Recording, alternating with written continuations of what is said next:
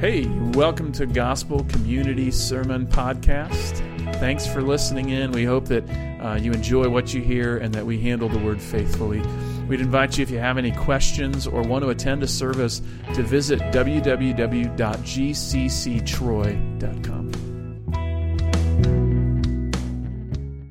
There's an article by a guy named Joe Holland, and this is the title of the article. It kind of caught me. George Whitefield tried to kill me. That's the title of the article. And in it, he recalls that George Whitefield tried to experiment with what's called polyphasic sleep patterns. The idea that you would sleep a little bit in the afternoon and a little bit in the evening and a little bit in the morning. And you would go in shorter times. You would require less sleep if you broke up your patterns of sleep. And so this man, Joe Holland, describe, decides that he is going to try to be like George Whitefield. So he gets up at four o'clock in the morning willingly. Some of you get up at four o'clock in the morning unwillingly for various causes. He got up willingly at four o'clock in the morning and he would read uh, M'Cheyne's uh, Bible reading program, and then he would work on his Greek and Hebrew. He would read the Valley of Vision. He would study over the Westminster Confession of the Faith, and finally, he'd kind of wrap it up with some light Jonathan Edwards. And by that time, the rest of his family would be awake. Now, not too long into this, he started to get headaches. And after going to a doctor, they went, they send him directly to the ER. He gets a lumbar puncture, and they figure out that he has viral meningitis. And so he takes a couple months to heal from viral meningitis. And he heads back to his rhythm, his typical schedule, back up at four o'clock in the morning with M'Cheyne and all of his friends. And then the headaches come back. But now he lives in a small town. And when he goes to get the lumbar punctures, it takes him six times to get it right. And again, he has viral meningitis. He says, you know, it's one thing to get viral meningitis once, but when you get it twice in under a two year span, the doctors start to ask questions about your rest, about your rhythms. And he concludes the article this way He says, So take my advice. George Whitefield will kill you if you let him. Walk before the Lord according to his word and don't put pressure on yourself that doesn't come from the conviction of the Holy Spirit through the word of God. See, this morning, you and I are embodied people. You and I were made of two parts. We're body and spirit. While our spirit is willing to accomplish these world beating feats, our body is busy just trying to stay alive. It has to draw breath every three minutes. It has to put food in itself every three weeks, and it has to take in water every three days. I, I looked it up, right, on the internet, and so it's definitely right, right? The longest recorded time without sleep is 264 hours. That's 11 days. You need sleep. You need food. You need water. You need all of these things. Friends, you and I are fragile things. It's not just that you and I require oxygen and food and water. The problems of our souls are significant. If the last 50 years have taught us anything, it's that the, the pressures of this world can form us in all the wrong ways. Sometimes our very bi- biology makes it hard to hold a thought or keep some semblance of happiness or just be able to function in this world. Like Joe Holland, we want to live somewhere between these two poles of productivity and limitation. How do we, as Christians, renewed in the spirit but embodied people, live between these two ways in a way that honors God? This morning, I think Exodus chapter 20, one of God's 10 commandments, hold out, holds out an answer for us in this tension. I think Sabbath is God's answer to our question of productivity and restfulness. Truth be told, this morning I was reflecting on this and I thought about all of us here at GCC. And I love all of you. But I think of all of these 10 commandments, this commandment holds out the, the lowest hanging fruit for us. This commandment feels the most foreign to us, doesn't it? The idea that we would set aside 24 hours in our seven day work week to just rest. That feels foreign to our Midwestern work culture, doesn't it? How do I know this? Well, I've been your pastor for seven years, and I felt this thing of how woefully inadequate my understanding of this principle was. And by nature of my leadership, I can only suspect that you've inherited some of the same poor understandings that existed in my head. I think many of us are prone to think that we just need a bit more time we're prone to think that that's the answer. If I just had another 24 hours to give to work or to get that project done or to set up this or that, or I just had another 24 hours to train this child to get them to understand this or that, to discipline them, or another 24 hours to work on me, to get to the gym a few more times a week, or to, to read that extra book, I would be okay. You ever find your way, yourself thinking that way? If I just had a little more time, another 24 hours.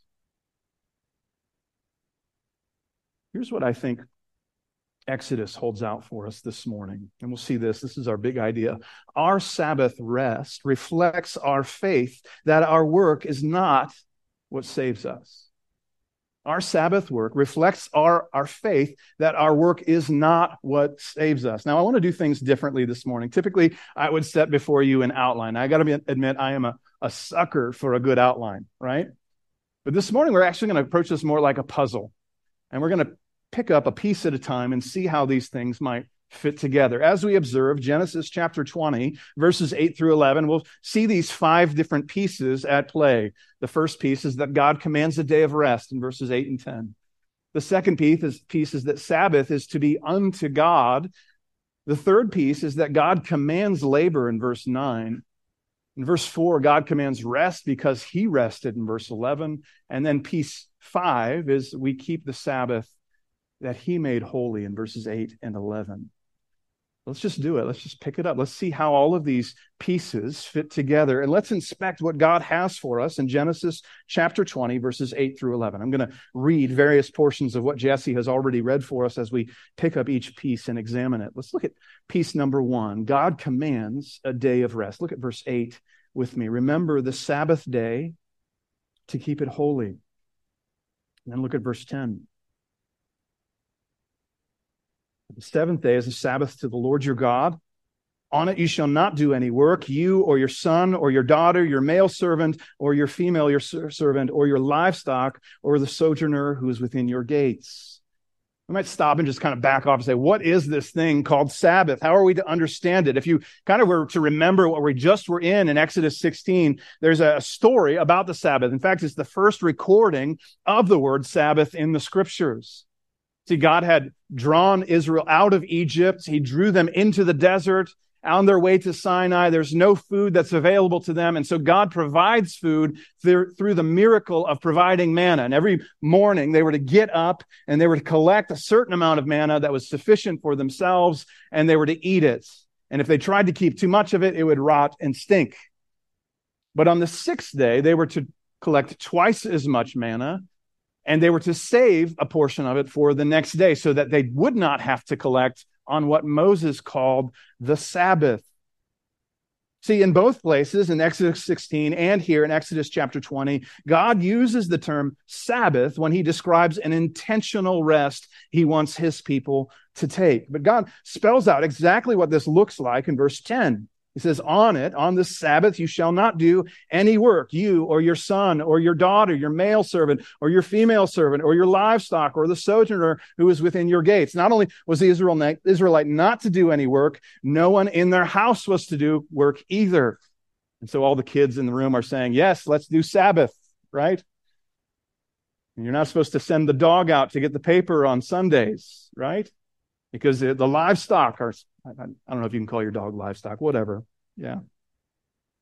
See, it would be tempting for these Israelite people to hire workers to work the Sabbath for them, right? It would be tempting for them to hire the nations around them in to do the work for them on the Sabbath. And God expressly forbids that very thing. Anyone who is dwelling within their house is forbidden from doing work. Thus, God specifically forbids slaves and livestock and sojourners uh, from the work that may have been performed on the Sabbath.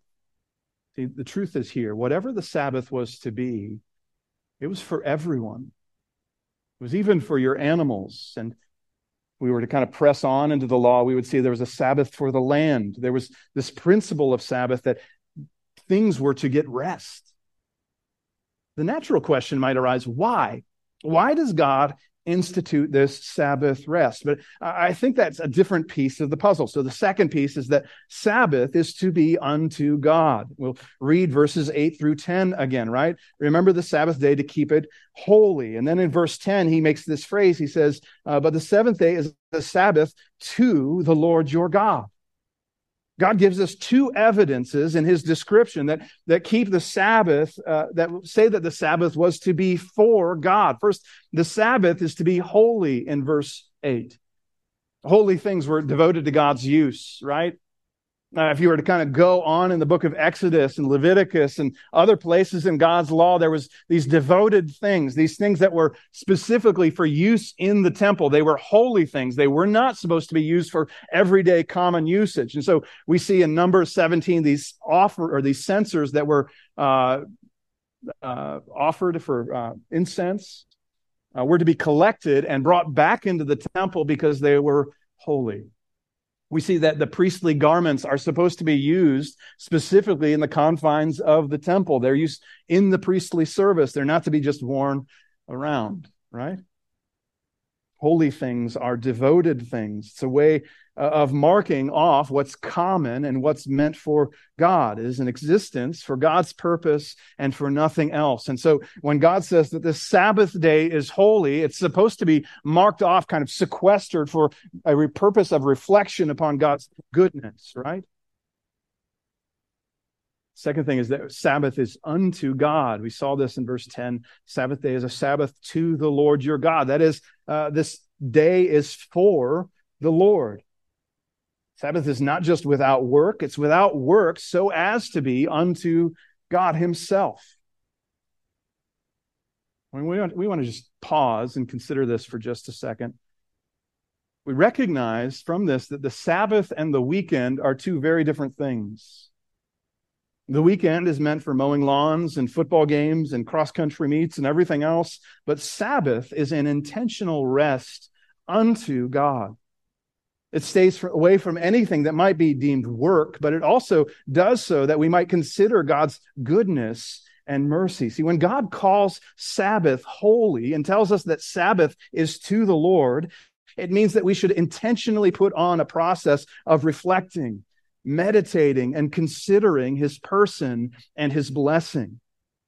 So we see that these first two pieces fit well. God commands the day of rest and that Sabbaths to be unto the Lord. Those two things fit together well. But again, there are still some pieces here on the table for us to consider. Look at the piece number three. God commands labor. Look at verse nine.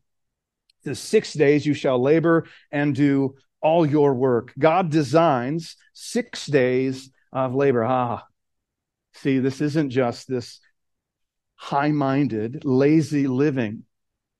God's not commanding a saintly slothfulness. Some of us are accustomed to different kind of styles of work week. Sometimes if you're in the nursing field, you work 312s. If you're in the construction field, you might work 412s. If you're a workaholic, you might work 715s or whatever it is, right? The point here is that God is saying there should be a time allotted for work and a time allotted for purposeful, intentional rest. There is one fact that we might miss in the midst of this context of Exodus chapter 20 is that Israel had uh, been accustomed to a certain pattern of work. If we go back in Exodus to Exodus 1 and 2, these people were slaves. They worked seven days a week building things that were not their own. They were deeply invested in things that would not bring them personal wealth or happiness. See, when God gives parameters for their labor, it's a grace to them to redefine what work looks like. When my grandparents died, we walked around the house and we found stashes of money around their living place. Why? Because they had grown up in the Great Depression They had lived through the Great Depression, and money was not to be trusted to institutions like bank. They, they were formed by particular instances and shaped by their own history. See, Israel had been shaped by their sin cursed history of economic, social uh, oppression, a, a, system of labor which they were subjected to. They were on the butt end of being taken advantage of. And their labor was not given to promote personal well being. Rather, their labor was given to the building of particular cities in a foreign nation. And so God gives these people Sabbath. They're, they're looking at me like, I don't know what that is, and I don't know what that is. So we're just going to fight through it, right? Try not to move too much. Rather, their labor was given to the building of particular cities in a foreign nation. See, God gives them Sabbath lovingly so that they can curb the false notions about work and labor. God lovingly guides and directs them. So we see it, right? God commands a day of rest. Sabbath is to be unto God. God commands labor. Let's look at piece number four. God commands rest because he rested. Look at verse 11. This is so important, so significant. For in six days the Lord made heaven and earth, the sea, and all that is in them, and rested on the seventh day. Therefore, the Lord blessed the Sabbath day and made it holy. We want to just first stop and recognize at the beginning in verse 11 that four is significant, right? It's a kind of change of orientation that's happening in the passage. There's the commandment given in verses 8 through 10, and then there's the grounding given in verses 11 and verse 11. So there's an effect that is to be the commandment and the cause that is God's creative work in the six days of creation in verse 11. It's the effect that God commands, and it's the cause that God describes in verse 11. See, God made everything in six days. Notice how God mentions everything that exists. He says, heaven and earth, the sea, all that's in them. There's nothing in those realms that's not described that God created, right? If there were any doubt, God is a creative God.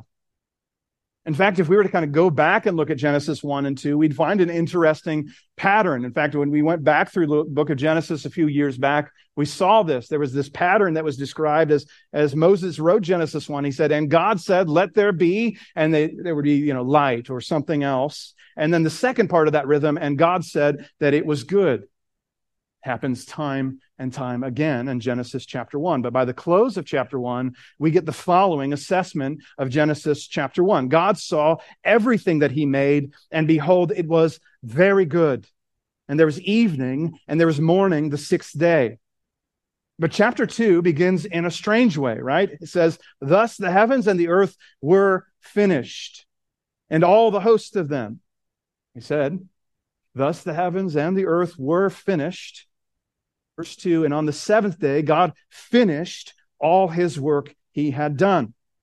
So if you're listening, Genesis says that God finished the earth in six days, but then he finished the work on the seventh day. And you say, which is it? Did he finish it in six days or did he finish it in seven days?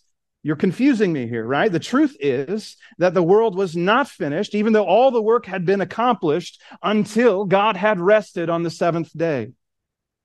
Let's put on our theology caps this morning, right? God didn't need rest. Are we all in agreement here? God didn't need rest. He is not finite like we are. He does not run out of resources. When he works, he does not tire. When he creates, he does not run to lows.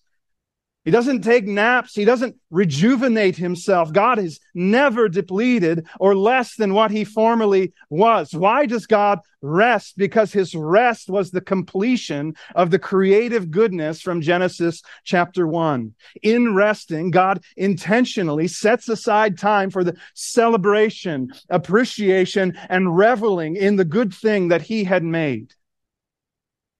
That's why in Genesis 2, he says he created it on the seventh day. You might say, wait, Jason, Exodus 31 says that God rested and was refreshed. And I would say, yes, you're right, it does. Good catch on that one, right? The word there, refresh, means to breathe or to be breathed upon. It's the emphasis upon invigoration.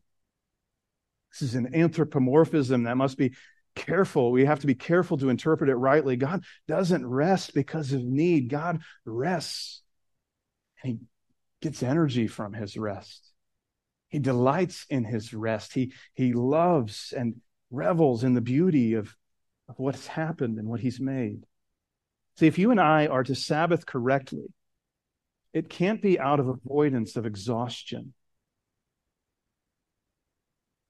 It must be to consider the beauty and the richness with which God has created the world.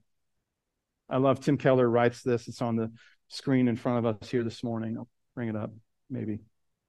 There it is. According to the Bible, Sabbath is about more than just taking time off. After creating the world, God looked around and saw that it was very good, Genesis 1. God did not just cease from his labor, he stopped and enjoyed what he had made. What does this mean for us? We need to stop to enjoy God, to enjoy his creation, to enjoy the fruits of our labor. The whole point of Sabbath is joy in what God has done. One more piece remains for us. See, we keep the Sabbath that God made holy. What happens in verse 8? We see this concept of holiness that is at the front end of our passage and at the back end of our passage. He says, You shall not take the name, that's verse 7, excuse me, verse 8. Remember the Sabbath day to keep it what? To keep it holy. And then if you look at the end of verse 11, therefore the Lord blessed the Sabbath day and made it holy. See, notice the bookends of this commandment. That is, we have the responsible, uh, the responsibility and the good thing which God created to keep it holy. I once heard someone describe that the Sabbath is the only one of the Ten Commandments that's not restated in the New Testament. Every other commandment, he said, was, was uh, restated in some form or fashion by Paul or Peter or someone else. And so uh, Sabbath isn't binding for us today because we don't find it restated in the New Testament. And I, I thought that's strange because Hebrews 4, Hebrews 3 and 4 does very literally talk about rest. And then in Hebrews 4 mentions specifically the Sabbath rest that remains for the people of God. Further, Jesus has ample opportunity to tell us that the Sabbath is no longer binding. In fact, he's having constant fights with Pharisees about the nature of the Sabbath and healing on the Sabbath, but he never tells us that the Sabbath is to be done away with because of his presence. Instead, he tells us that the Sabbath was made for man, that he is Lord of the Sabbath, and he implies that the Sabbath still has its purpose. You and I are to be Sabbath keepers. Yes, Jesus has fulfilled the law, like Matthew 5. Yes, we are no longer under the law of Moses like Galatians 3, but there is wisdom to this concept of Sabbath, isn't there? And our inclusion in Christ and all the benefits of grace do not negate this fundamental axiom. We need rest from our labor and communion with God. I think it's the heart of Jesus when he says in John 15, Whoever abides in me and I in him, he it is that bears much fruit. Our Sabbath is about abiding. Sabbath is about staying, reflecting, considering. Here's the truth. If you and I set out to do Sabbath on our own, we will fail miserably. If you set out to keep a day of the week in which you do no work, I guarantee you will make it itself a work if you set the Sabbath to keep the Sabbath like a rule, you'll, you'll just never do it. Point in case. Yesterday, I set out to do Sabbath.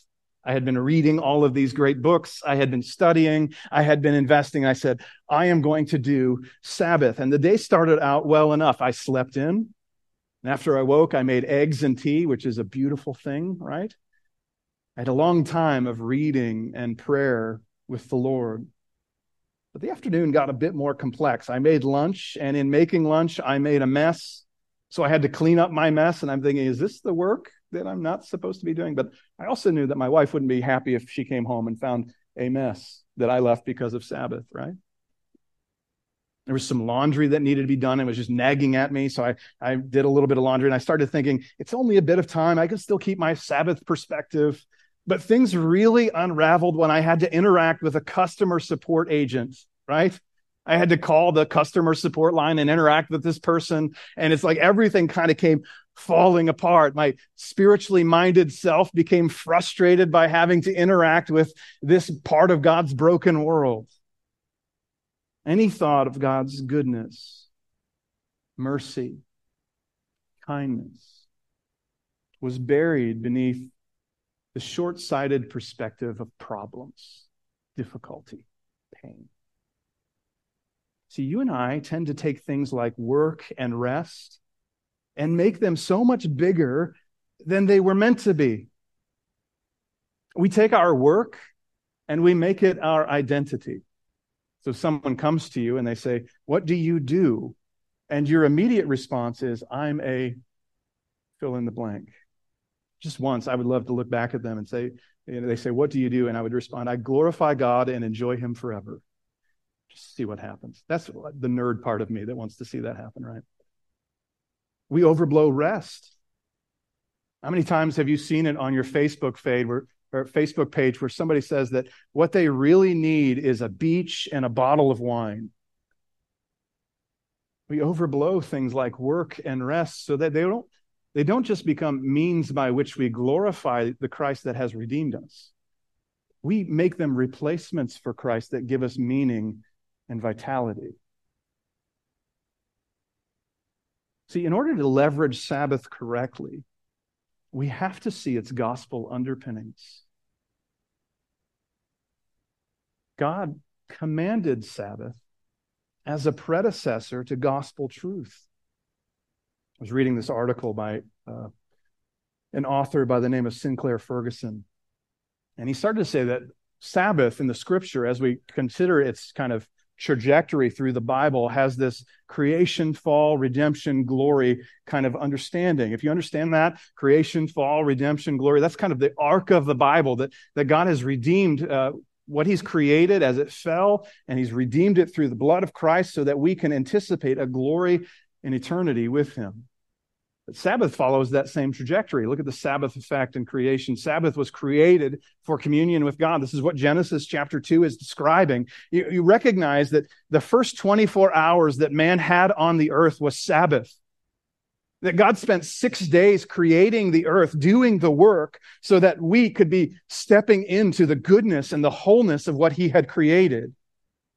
When God created Sabbath, He created it for us so that we might receive blessing and then go and do our work.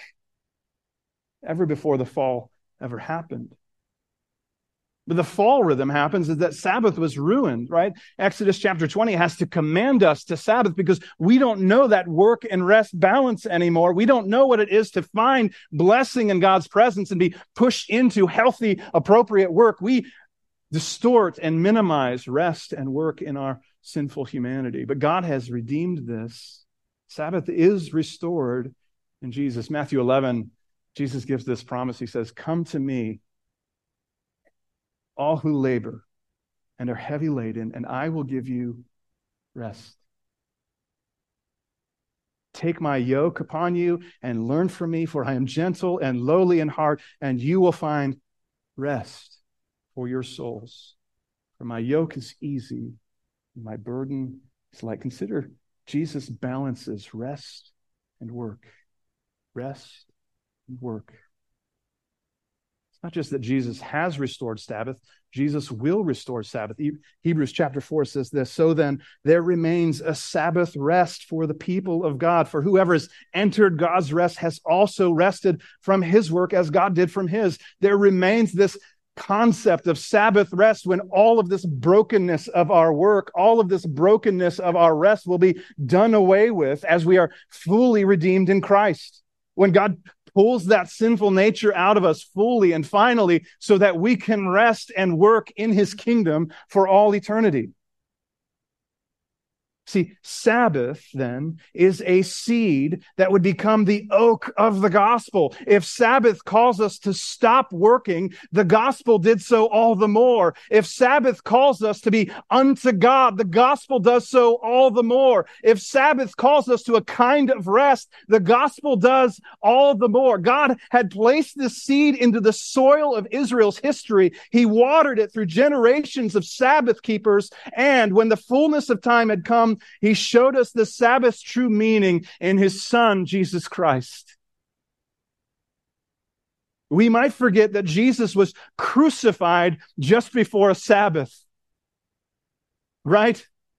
They place him up on the cross and there's this controversy because there's Jews are coming to these Roman soldiers and saying they must die before Sabbath. We, we cannot bury him on our Sabbath day. So they break his legs so that he might die more quickly. This means that Jesus was laid in a tomb motionless over a Sabbath day. And this statement is reflected in Jesus when he says in Luke 23, Father, into your hands I commit my spirit. That is, Jesus had ceased from his work. There was no more healings to be done. There was no more messages to be preached. Jesus laid down for a final Sabbath rest. By Jesus' obedience and death, you and I maintain a true Sabbath rest this morning. Amen. If you and I try to do Sabbath, we fail every time. But when we trust in Christ, the Sabbath takes on its true, full color and shape.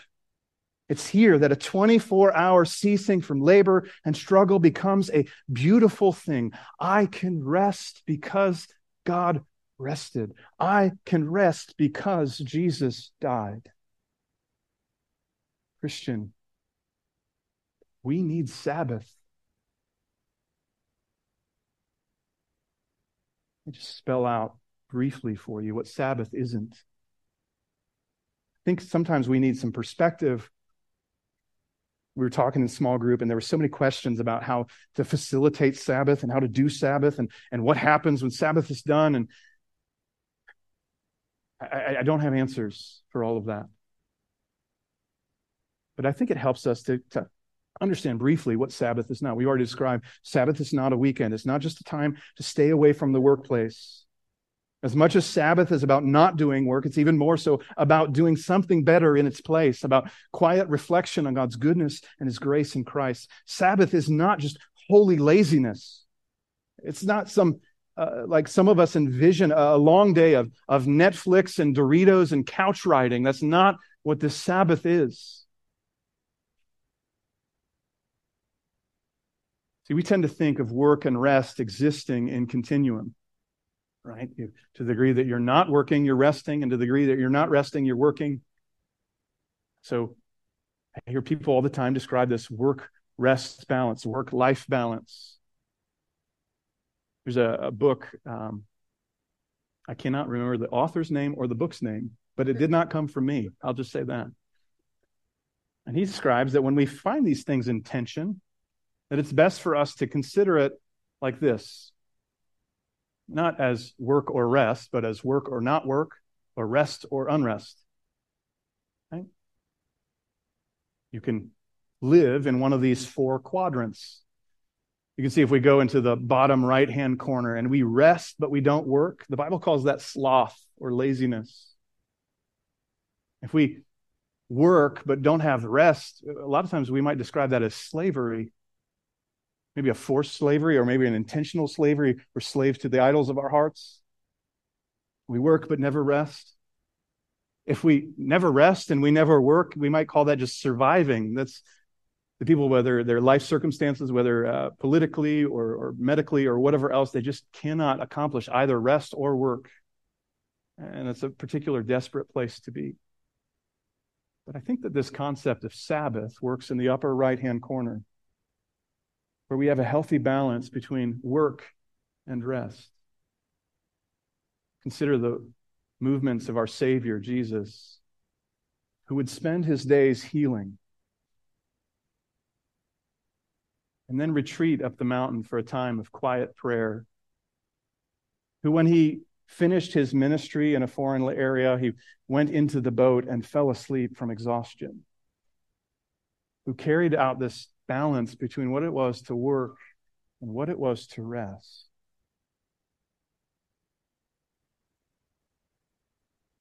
Here's what Sabbath is first, it's intentional rest.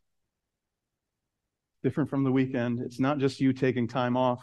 This is time devoted to understanding God's goodness in Christ. It's reading good books. It's studying the scriptures. It's being with beautiful people that you love spending time with. It's eating good food. It's enjoying the fullness and the beauty of the life that God has given us in Christ. It's, it's reflection on God's goodness and the beauty of the world which He's made. It, it, leaves room and space for me to process the things that are happening in my life in light of the goodness of God and, and allows me to kind of orient myself and put myself on the map of what God is doing.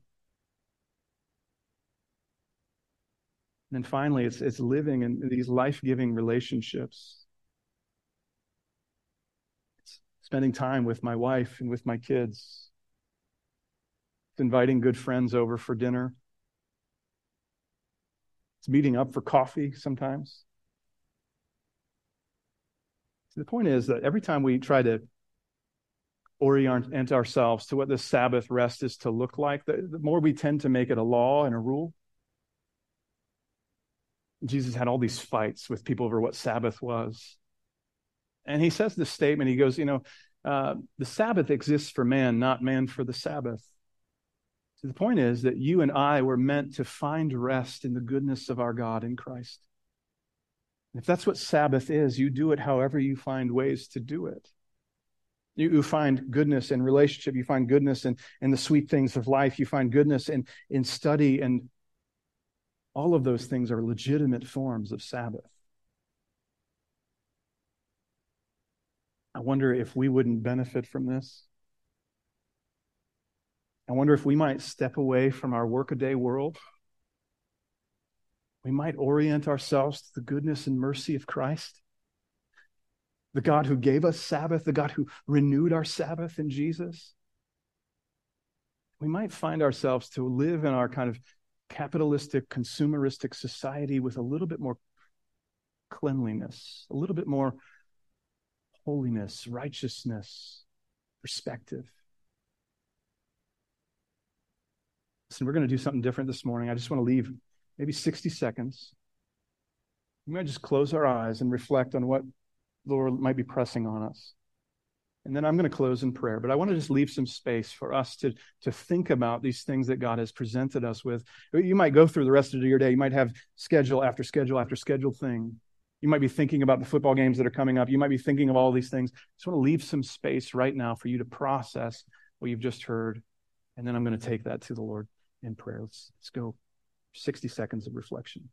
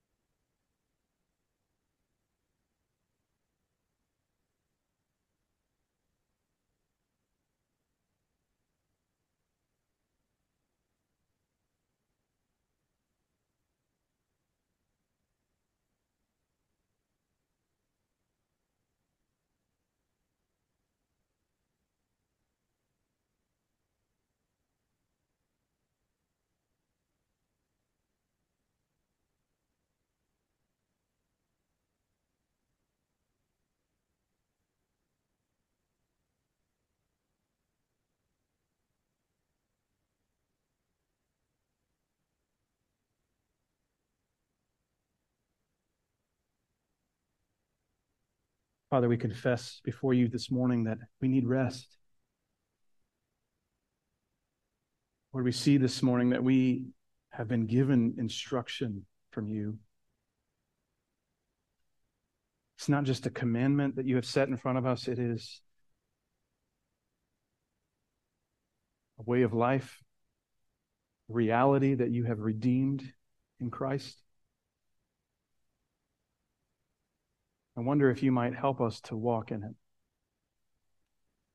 Help us to cease from our working, from our labor, and to find goodness and mercy in your presence. Help us to be a restful people. Pray this in Jesus' name. Amen.